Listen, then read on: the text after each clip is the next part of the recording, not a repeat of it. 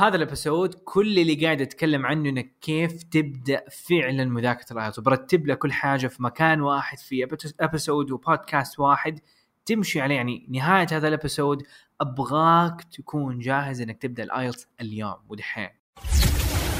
This is دليلك بودكاست يا هلا وغلا بكم جايز معكم عبد الرحمن حجازي وهذا الفيديو جت فكرته بسبب تغريدة واحدة.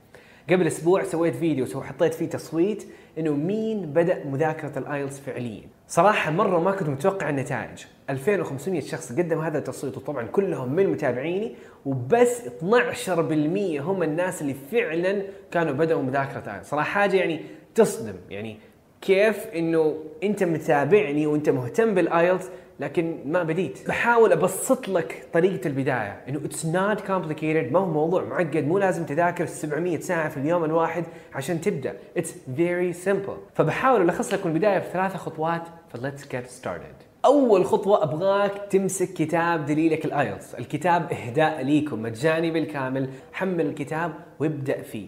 أبغاك تبدأ الكتاب تاخذه من البداية الين النهايه تقرأه بالكامل. ما حياخذ منك أكثر من ثلاث ساعات.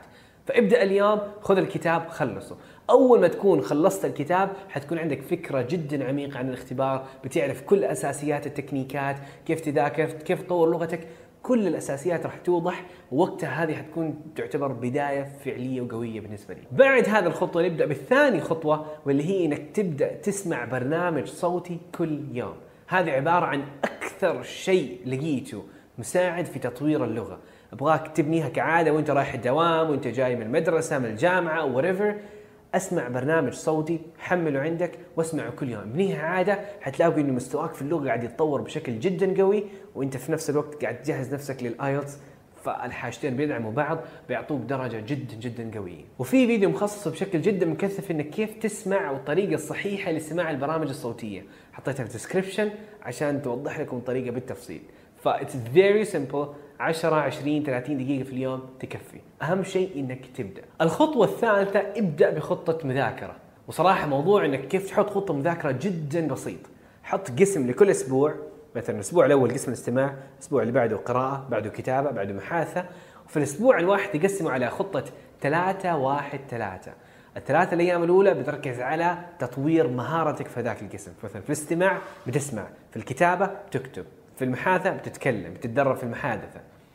بعدها اليوم اللي يكون في النص هذا يكون يوم التكنيكات. هذا اليوم اللي بتيجي فيه وتروح على قناتي هذه في اليوتيوب وتخلص الفيديوهات في هذاك القسم. مثلا أسبوع الاستماع راح أروح في القناة وأعرف وأخلص كل تكنيكات قسم الاستماع وأتقنها. والثلاث أيام الأخيرة حركز على اختبارات تجريبية وأتدرب وأتدرب وأتدرب وأتعلم اغلاطي وهذا الشيء بعيده على كل قسم. ذاتس ات الموضوع جدا بسيط. أنا أعتبر البداية نص الإنجاز ونص المشوار لأنه معظمنا زي ما لقينا 88% مننا ما راح يبدأ ما راح يحقق هدفه ما راح يوصل لأنه ما بدأ أصلا. وصراحة أصعب شيء هي البداية. إذا بديت that's it تقريبا حليت نص المشوار. بعدها عليك تركز على الاستمرارية. وإذا استمريت that's it حتوصل حتوصل 100%